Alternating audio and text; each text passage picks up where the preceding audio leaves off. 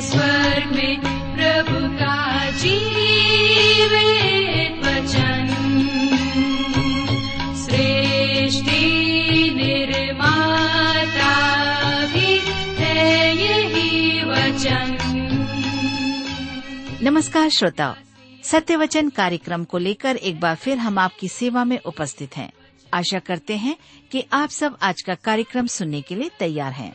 जैसा कि आपको मालूम है कि इन दिनों हम अपने इस कार्यक्रम के अंतर्गत पवित्र शास्त्र बाइबल के नए नियम में से पहला तिमोथियस नामक पत्री का विस्तार से अध्ययन कर रहे हैं और हमें विश्वास है कि इस अध्ययन से आपको आत्मिक लाभ मिल रहा है। आइए अपने वक्ता के साथ आज के इस बाइबल अध्ययन में हम सम्मिलित हों, किंतु इससे पूर्व मन की तैयारी के लिए सुनते हैं एक मधुर गीत। महिमा, तेरी महिमा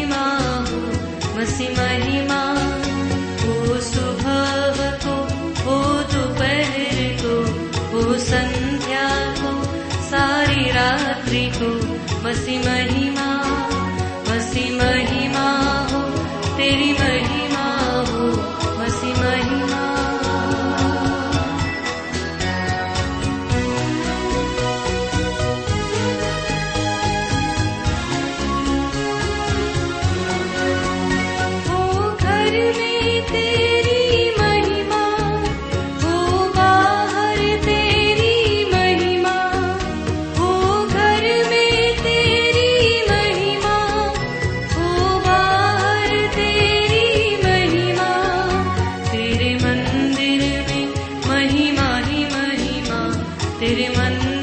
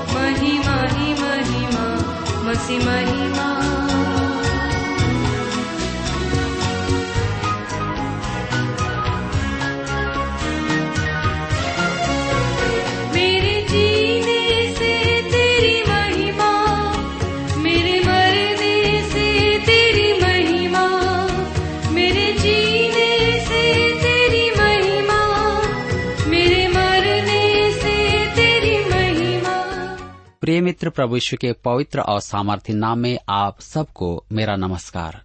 मैं कुशल पूर्वक हूँ और मैं आशा करता हूँ कि आप सब भी परमेश्वर की दया से कुशल पूर्वक हैं और हमेशा की तरह आज फिर से कार्यक्रम को सुनने के लिए आप तैयार बैठे हैं। मैं आप सभी श्रोता मित्रों का इस कार्यक्रम में स्वागत करता हूँ और अपने उन नए मित्रों का भी जो पहली बार हमारे इस कार्यक्रम को सुन रहे हैं। मैं आपको बताना चाहता हूँ कि हम इन दिनों पहला तिमुथी की पत्री से अध्ययन कर रहे हैं। पिछले अध्ययन में हमने देखा कि पौलुस पत्री के द्वारा से बताता है कि व्यवस्था हमें पाप का बोध कराती है, न कि उद्धार देती है।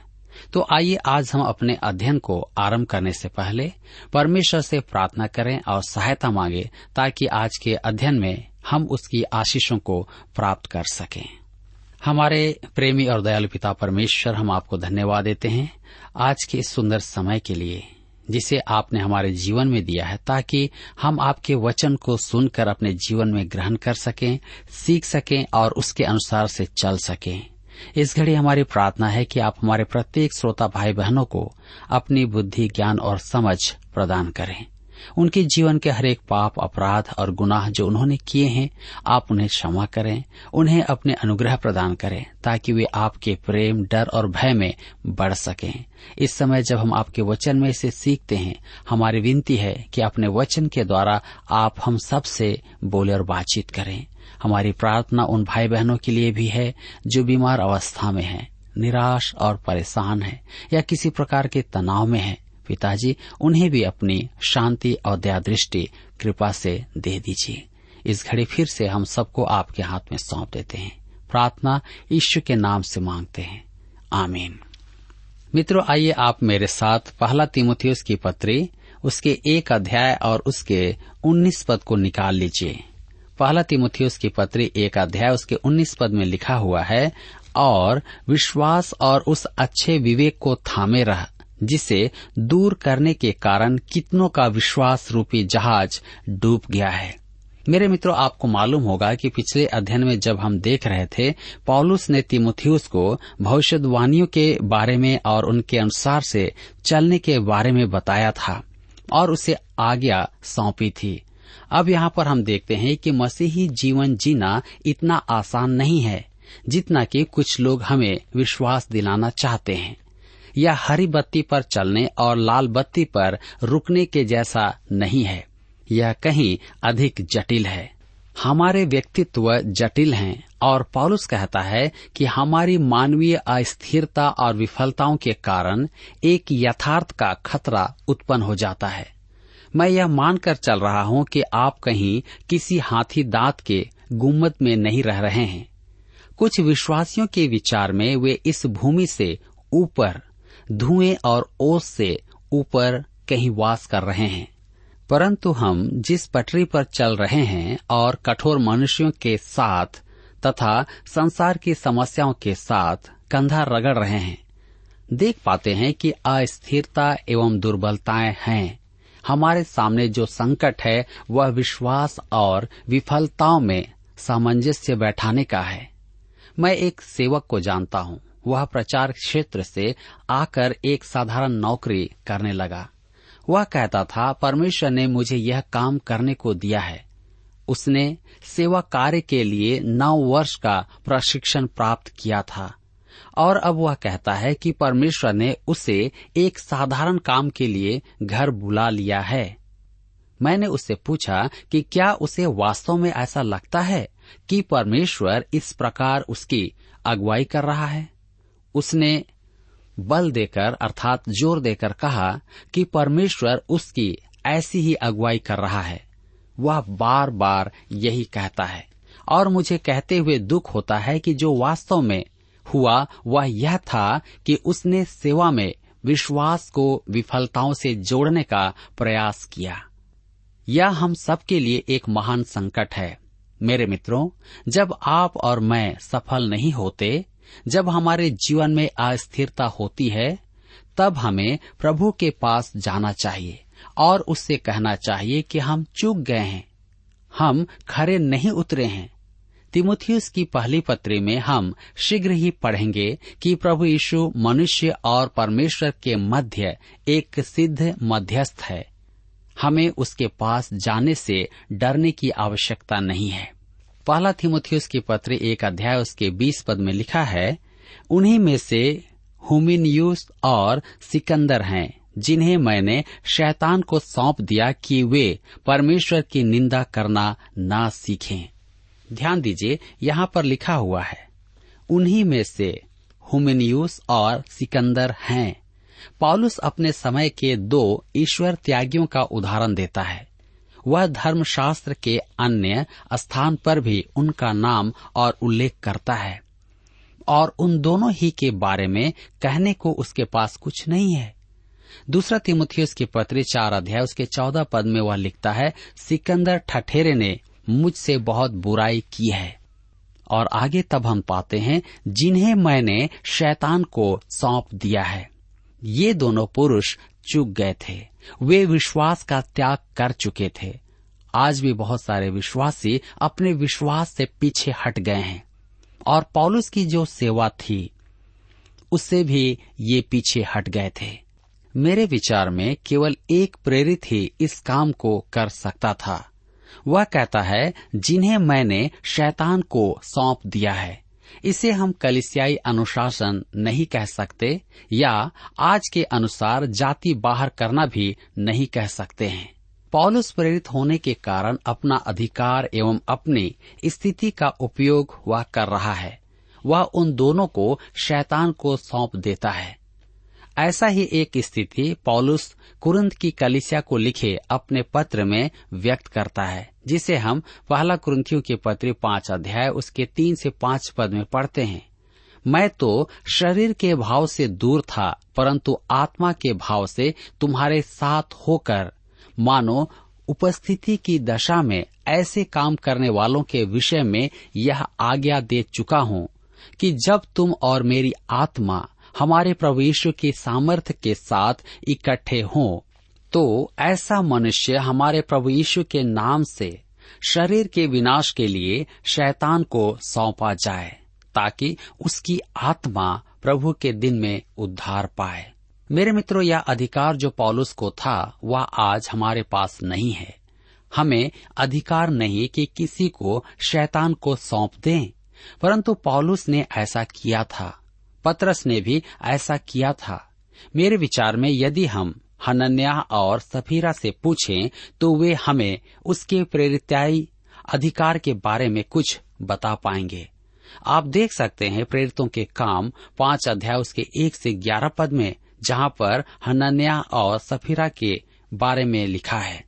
मेरे मित्रों, यहाँ पर अध्याय एक समाप्त होता है और अब हम अपने अध्ययन में आगे बढ़ेंगे और अध्याय दो से जारी रखेंगे, जिसका विषय है सार्वजनिक प्रार्थना और आराधना में महिलाओं का स्थान। जी हाँ सार्वजनिक प्रार्थना। सार्वजनिक प्रार्थना जनता और जन अधिकारियों के लिए होती है। पहला तिमुथियस के पत्र दूसरे अध्याय उसके एक और दो पद में लिखा है। अब मैं सबसे पहले यह आग्रह करता हूँ कि विनती और प्रार्थना और निवेदन और धन्यवाद सब मनुष्यों के लिए किए जाएँ, राजाओं और सब ऊँचे पद वालों के निमित्त इसलिए कि हम विश्राम और चैन के साथ सारी भक्ति और गंभीरता से जीवन बिताएँ। पॉलुस कहता है कि विश्वासियों को जन अधिकारियों के लिए प्रार्थना करना चाहिए मेरे विचार में उसके कहने का अर्थ है कि प्रार्थनाएँ, आराधना के समय की जाएँ। वर्षों पूर्व एक प्रभु के दास से पूछा गया कि क्या वह सांसदों के लिए प्रार्थना करता है उसने उत्तर दिया, नहीं, मैं सांसदों को देखकर देश के लिए प्रार्थना करता हूँ पॉलुस भी यही कहता है कि हमें अपने देश के लिए प्रार्थना करना है और उसके लिए भी प्रार्थना करना चाहिए जो हम पर अधिकार रखते हैं। इसलिए वह कहता है, राजाओं के लिए, हमें अपने शासकों के लिए प्रार्थना करना चाहिए। अब आप कहेंगे कि क्या हमें भ्रष्ट सरकार के लिए भी प्रार्थना करना चाहिए?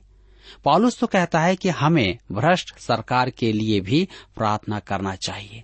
हमें अपने अधिकारी के लिए भी प्रार्थना करना चाहिए, चाहे वह कोई भी क्यों न हो। स्मरण रखें कि पॉलुस जब यह पत्र लिख रहा था, तब रोम का राजा खूनी नीरो था। परंतु पॉलुस फिर भी कहता है कि हमें अपने राजा के लिए प्रार्थना करना चाहिए। इसलिए प्रार्थना करना चाहिए ताकि हमारी प्रार्थना के द्वारा परमेश्वर उसे ज्ञान दे ताकि वह अच्छी रीति से अपनी प्रजा का देखभाल कर सके। आगे कहता है कि हम विश्राम और चैन के साथ सारी भक्ति और गंभीरता से जीवन बिताएँ। मित्रों, आपने कहावत सुना होगा कि नहीं मामा से काना मामा ही अच्छा है। Something is better than nothing इस पर कुछ लोगों को आपत्ति होगी। परंतु एक दुष्ट एवं भ्रष्ट सरकार का प्रबंध अच्छा है तो वह अराजकता से अधिक उत्तम है। कुछ लोग हैं जो राजनीति को कपटी कहते हैं, और कुछ क्षेत्र में मैं सहमत भी हूँ। मनुष्य ने राजनीति के अधिकार को निश्चय ही भ्रष्ट कर दिया है, और उसका अनुचित लाभ उठाया है। परंतु कानून और व्यवस्था का दिखावा हुआ है। नागरिकों की सरकार परमेश्वर का वरदान है और हमें इसके लिए परमेश्वर का धन्यवाद करना आवश्यक है तथा उसके लिए प्रार्थना करना है। हम में से अनेक जन भक्ति और गंभीरता का जीवन, जीने के निमित्त अपनी सरकार के लिए प्रार्थना करने से चूक जाते हैं और यही कारण है कि हम अच्छी सरकार नहीं पाते हैं। पहला तिमुथियस के पत्र दो अध्याय उसके तीन और चार पद में लिखा है यह हमारे उद्धारकर्ता परमेश्वर को अच्छा लगता है और भाता भी है। जो यह चाहता है कि सब मनुष्यों का उद्धार हो और वे सत्य को भली भांति पहचान लें। सरकार के लिए प्रार्थना करने का एक और कारण यह भी है कि सुसमाचार खोए हुए मनुष्यों में पहुँच पाए। मेरे विचार में सच्चे विश्वासी भविष्य में सताए जाएँगे। पॉलुस को भी सतावा का अनुभव हो रहा है। और हुआ था। अतः वह कहता है कि विश्वासी ऐसे अधिकारियों के लिए प्रार्थना करें। यह परमेश्वर हमारे उद्धारकर्ता को अच्छा लगता है।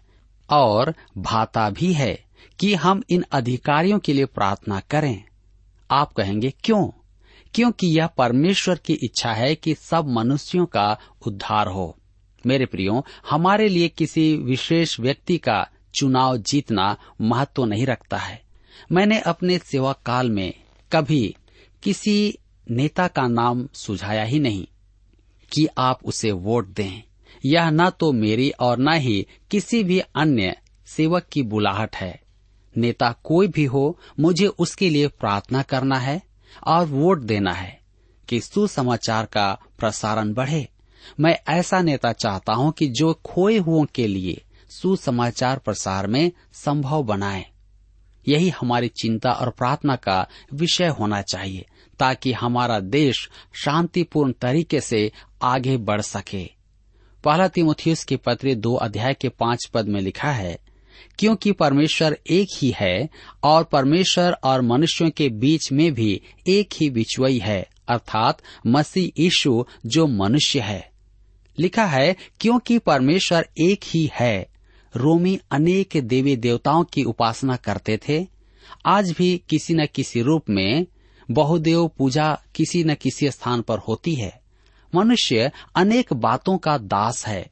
भोग विलास, मनोरंजन इत्यादि। आज मनोरंजन जगत उदाहरण के रूप में हम देखते हैं कि अनेकों का धर्म बन गया है। आज ऐसी स्त्रियाँ हैं जो सिनेमा, सितारा बनने के लिए पल भर में अपनी मर्यादा को नष्ट कर देती हैं। ऐसे पुरुष भी हैं जो सिनेमा में नाम कमाने के लिए अपना सम्मान दांव पर लगा देते हैं। आज मनुष्य के अनेक देवता हैं, परंतु सृजनहार परमेश्वर एक ही है। लिखा है, और परमेश्वर और मनुष्यों के बीच में एक ही बिछवई है। अर्थात मसीह यीशु जो मनुष्य है। मेरे प्रियो, पुराने नियम के युग में इसराइली लोग मंदिर जाया करते थे, जहाँ अनेक याजक, अर्थात पुरोहित थे, वे उनके मध्यस्थता से परमेश्वर से संपर्क करते थे। पॉलुस कहता है कि अब एक ही मध्यस्थ है, एक ही बिचवई है, जिसके माध्यम से हम परमेश्वर के निकट आ सकते हैं। हमें इस पृथ्वी पर किसी मध्यस्थ की आवश्यकता नहीं है, किसी सेवक की भी आवश्यकता नहीं है। परमेश्वर और मनुष्य के बीच एक मध्यस्थ है। मेरे मित्रों, हमें एक मध्यस्थ, एक याजक की आवश्यकता है, उस महान याजक की। अयुब अपने समय में दिल से पुकारता था। अयुब की पुस्तक नौ अध्याय उसके तैतीस पद में लिखा है, हम दोनों के बीच कोई बिचुआई नहीं है। जो हम दोनों पर अपना हाथ रखे। दूसरे शब्दों में, काश कोई होता तो परमेश्वर का हाथ पकड़कर मेरा हाथ थामता कि हमारा मेल करवाए, जिससे कि हमारे मध्य संपर्क हो और मेल मिलाप हो जाए। मेरे प्रियो, आज हमारे पास एक मध्यस्थ है। पहले नहीं था, अब है। प्रभु यीशु मसीह आ चुका है। उसका एक हाथ परमेश्वर के हाथ में है। क्योंकि वह परमेश्वर है। वह दूरस्थ स्थान में किसी को भी बचा सकता है, क्योंकि वह परमेश्वर है और उसने हमारे उद्धार का मूल्य चुका दिया है। वह हमारा मध्यस्थ है, क्योंकि वह मनुष्य बना। वह मेरा हाथ पकड़ सकता है, वह मुझे समझ सकता है, वह आपको भी समझ सकता है। मनुष्य की प्रत्येक भावना को वह समझ सकता है। आप उसके पास आ सकते हैं। वह आपसे अप्रसन्न न होगा। वह आपसे क्रोधित नहीं होगा। वह आपको मारेगा नहीं और न ही किसी प्रकार आपको हानि पहुंचाएगा। मेरे मित्रों, आप कहेंगे, मैं विफल हूँ। मैंने यह किया है। मैंने वह किया है। मैंने सब कुछ करके देख लिया है और मैं परमेश्वर की महिमा से रहित हूँ। वह तो सब कुछ जानता है। वह तो अब भी आपसे प्रेम करता है और आपके गले में अपनी बाहें डालकर आपसे बात करना चाहता है। आपको शांति और आनंद की बातें सुनाना चाहता है। मेरे मित्रों, आज हम सब कुछ जानते हुए भी उसके पास नहीं आते हैं। हमारे मन में बहुत सारे ऐसे विचार आते हैं कि मैं क्या कर रहा हूँ, लेकिन सही विचार को आने से आप न रोकें। अवश्य एक बार आप उसके पास आ करके देखें, परख करके देखें। बाइबल हमें बताती है कि परख करके देखो कि परमेश्वर कितना भला है। जी हाँ ऐसा कोई परमेश्वर नहीं जो हमें चुनौती दे कि परख करके देखो। आज आपके पास अवसर है कि आप उसके पास आ जाएँ। अध्याय तिरसठ, पद नौ में यशाया लिखता है, उनके सारे संकट में उसने भी कष्ट उठाया। किसने? प्रभु यीशु ने। कुछ विद्वानों के अनुसार इस उक्ति को ऐसा होना था, उनके सारे संकट में उसने कष्ट नहीं उठाया। आप चाहे जैसे भी पढ़ें, यह एक अति उत्तम बात है। शायद परमेश्वर चाहता है कि हम दोनों को ही पढ़ें, परंतु मुझे अधिक अच्छा लगता है उनके सारे संकट में उसने कष्ट नहीं उठाया। परमेश्वर जंगल में इसराइल के वंशजों के साथ था। जब कादेश वर्ना में उनसे भूल हुई, तब उसने यह नहीं कहा, अलविदा, मेरा तुम्हारा कोई अब संबंध नहीं है। तुम चूक गए। जी नहीं, वह चालीस वर्ष उनके साथ जंगल में भटकता रहा। वह उनसे और उनके आगे आगे चलता था। उसने मूसा को उनके लिए निर्देश दिए कि उनका जीवन प्रतिज्ञा के देश में कैसा होगा। वह उनकी प्रतीक्षा में था और जंगल में उनके कष्टों के समय उनके साथ धीरजवंत रहा वह पीड़ित नहीं हुआ, वह निराश होकर विफल नहीं हुआ, परंतु उनके साथ बना रहा मेरे मित्रों, वह आज भी आपके साथ बना है, वह आपके साथ है, और वह चाहता है कि आप उसकी ओर फिर जाएँ। उसने मेरे साथ भी वैसा ही व्यवहार किया है, और ऐसा मध्यस्थ पा लेना एक महान बात है, जिसके माध्यम से हम परमेश्वर के निकट आ सकते हैं। आपको उसी के माध्यम से परमेश्वर के पास जाना होगा। मुझे अपनी समस्याओं का वर्णन सुनाने से कोई लाभ नहीं होगा। जी हाँ मैं आपके साथ सहानुभूति प्रकट नहीं कर पाऊँगा। मैं आपकी समस्या को वास्तव में अंतर्ग्रहण नहीं कर पाऊँगा, परंतु वह कर पाएगा, वह समझेगा। वह एक मनुष्य है, वह हमारा मध्यस्थ है। उसने अपना हाथ मेरे हाथ में रखा। मैं अपना हाथ उसके हाथ में नहीं रख सकता। मेरे मित्रों, वह इस पृथ्वी पर आया और अपना हाथ मेरे हाथ में रखकर मुझे थाम लिया। परंतु वह परमेश्वर को भी एक हाथ से पकड़े हुए है, क्योंकि वह परमेश्वर है, उसने हमारा मेल करवाया है। इस मध्यस्थ के बारे में संसार को जानना है, क्योंकि उद्धार का केवल एक ही मार्ग है। प्रेरितों के काम चार अध्याय उसके बारह पद में पत्रस अपने समय के धर्म गुरुओं से कहता है, किसी दूसरे के द्वारा उद्धार नहीं, क्योंकि स्वर्ग के नीचे मनुष्यों में पृथ्वी पर और कोई दूसरा नाम नहीं दिया गया है, जिसके द्वारा हम उद्धार पा सकें। मेरे मित्रों, यह बहुत ही स्पष्ट है।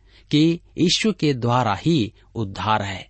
प्रभु यीशु ही एकमात्र मार्ग है, क्योंकि उसने कहा, मार्ग, सत्य और जीवन मैं ही हूँ। परंतु महान बात तो यह है कि वह आपको सीधा परमेश्वर के पास ले आएगा। परंतु शर्त यह है कि आप उसकी ओर फिरें। यदि आप उसकी ओर नहीं फिरेंगे तो वह आपको ज़बरदस्त पकड़ करके परमेश्वर की निकटता में नहीं लाएगा। जी हाँ आपकी इच्छा होनी है। आपको चुनाव करना है।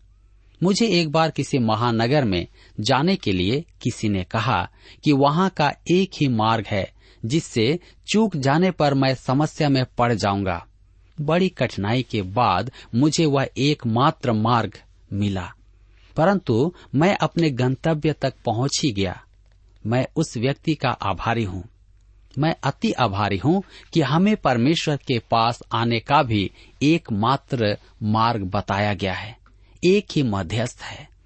जिस प्रकार से उस व्यक्ति ने मुझे महानगर में जाने के लिए मार्ग बताया, उसी प्रकार से आज मैं आपको मार्ग बता रहा हूँ कि प्रभु यीशु के द्वारा ही आप स्वर्ग जा सकते हैं। अब निर्णय आपका है कि आप स्वर्ग यीशु के द्वारा से जाना चाहते हैं या नहीं जाना चाहते हैं। क्योंकि आपको एक ही मार्ग है जो स्वर्ग ले जा सकता है। मेरे प्रियो, वही है जो हमें परमेश्वर से मिला सकता है। यीशु हमें परमेश्वर के निकट ला सकता है, क्योंकि वह परमेश्वर है और मनुष्य भी है। प्रभु यीशु, जो मनुष्य है, जो दो हज़ार वर्ष पूर्व वह इस पृथ्वी पर मनुष्य बनकर आया, हमारे बीच में रहा और हमारे पापों के लिए उसने अपने आप को क्रूस पर बलिदान कर दिया ताकि हमारे लिए मार्ग तैयार करे और हमें स्वर्ग में ले जाए। मेरे मित्रों आज हम सबके पास में एक सुंदर अवसर है कि हम प्रविश्व के द्वारा से उस स्थान पर पहुँच जाएँ, जिसके लिए मुझे कुछ भी नहीं करना है सिर्फ़ यीशु के पास आना है। यीशु ने कहा द्वार मैं हूँ। जी हाँ जब हम उसके पास आएँगे, उस द्वार में होकर के जाएँगे तो हम प्रभु परमेश्वर के पास चले जाएँगे। क्या हम चाहते हैं कि हम उसके द्वारा से उसके पास जाएँ? यदि हाँ तो आज हम निर्णय लें, प्रभु से प्रार्थना करें और मांगे कि प्रभु हमारी सहायता करें। मैं आपके जीवन के बारे नहीं जानता, लेकिन मैं यह कहूँगा कि आज आप एक सही निर्णय अपने जीवन के लिए ले लें। मित्रों, यहाँ पर हमारे अध्ययन का समय समाप्त होता है और मैं आशा करता हूँ कि आज के इस वचन के द्वारा आपने अवश्य ही आशीष प्राप्त किया है और आपने अपने जीवन के लिए उत्तम निर्णय भी लिया है। प्रभु आपको आशीष दे। प्रिय श्रोताओ, अभी आप सुन रहे थे बाइबल अध्ययन कार्यक्रम सत्य वचन हम आशा करते हैं कि आज के इस कार्यक्रम से आपको आत्मिक लाभ मिला होगा। यदि आप परमेश्वर के बारे में और अधिक जानना चाहते हैं तो हमारे पास नया नियम एवं पवित्र शास्त्र बाइबल उपलब्ध है। इन्हें प्राप्त करने के लिए आप हमें इस पते पर लिख सकते हैं। कार्यक्रम सत्य वचन T W R post box number चार तीन एक शून्य, नई दिल्ली, एक एक शून्य शून्य एक नौ। पता एक बार फिर सुन लीजिए। कार्यक्रम सत्य वचन T W R post box number four three one zero, New Delhi one one zero zero one nine और हाँ श्रोताओं, याद रखें कि पत्र लिखते समय आपका नाम और पता साफ़ साफ़ लिखा होना चाहिए। इसके अलावा आप हमसे टेलीफोन के माध्यम से भी बातचीत कर सकते हैं, जिसमें हमारे काउंसलर या सलाहकार आपको सलाह देंगे। तो नोट कीजिए हमारा मोबाइल नंबर नौ नौ पाँच आठ आठ दो शून्य चार एक चार। याद रखें double nine five eight eight two zero four one four. और हमारा दूसरा नंबर है zero nine six five one four double three three nine seven. याद रहे, शून्य नौ छ पाँच एक चार तीन तीन तीन नौ सात। इसके अलावा आप हमसे ईमेल के द्वारा भी संपर्क कर सकते हैं। हमारा ईमेल आईडी है Hindi T T B at T W R dot I N. Hindi T T B at T W R dot I N श्रोताओं, इस कार्यक्रम को आप हमारे website radio eight eight two dot com पर भी सुन सकते हैं। इस website radio eight eight two dot com के बारे में अपने मित्रों को भी सूचित कर दें। और अब इसी के साथ हमारे कार्यक्रम का समय यहीं पर समाप्त होता है। अगले कार्यक्रम में आपसे फिर मुलाकात होगी। तब तक के लिए हमें आज्ञा दीजिए। नमस्कार। मसीह महिमा हो, तेरी महिमा हो मसीह महिमा